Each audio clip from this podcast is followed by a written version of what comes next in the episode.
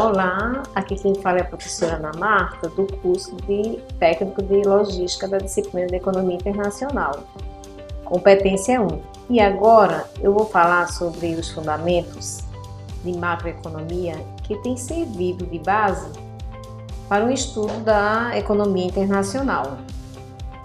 Aproveitando, você que é estudante ou que ou não é da rede pública de ensino de Pernambuco, se inscreva no nosso canal do YouTube para ter acesso aos materiais. Acesse o EducaPE, procure o curso na playlist e não esqueça também de indicar para seus amigos. Nesta competência, aprenderemos um pouco sobre economia internacional.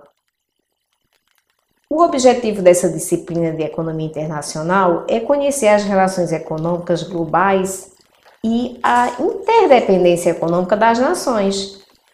Você vai perceber que a sua importância em econômica, social e política para a economia de um país deve-se ao avanço da globalização e o crescente desenvolvimento dos meios de comunicação. Vale mencionar que o fluxo de renda funciona da seguinte forma: as famílias vendem seus fatores de produção às empresas para receber em troca uma renda monetária. Já as empresas compram os fatores de produção no mercado de fatores e pagam pelo uso desses fatores de produção. Na prática, o fluxo circular de renda é essencial para compreender as políticas que regula as trocas de bens e serviços do comércio internacional. Pare um, pouco e reflita. Um país produz tudo aquilo que a população quer ou precisa?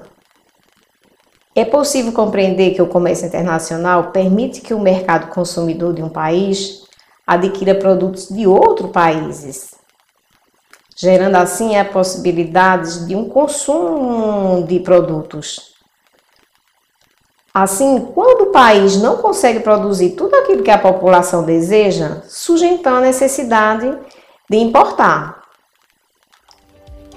Então, não perca os próximos podcasts e não deixe de participar dos fóruns de discussões. Acompanhe as novidades, as nossas videoaulas e não esqueça que estamos apenas começando a nossa disciplina. Vem muito mais por aí. Te espero na próxima competência. Até logo!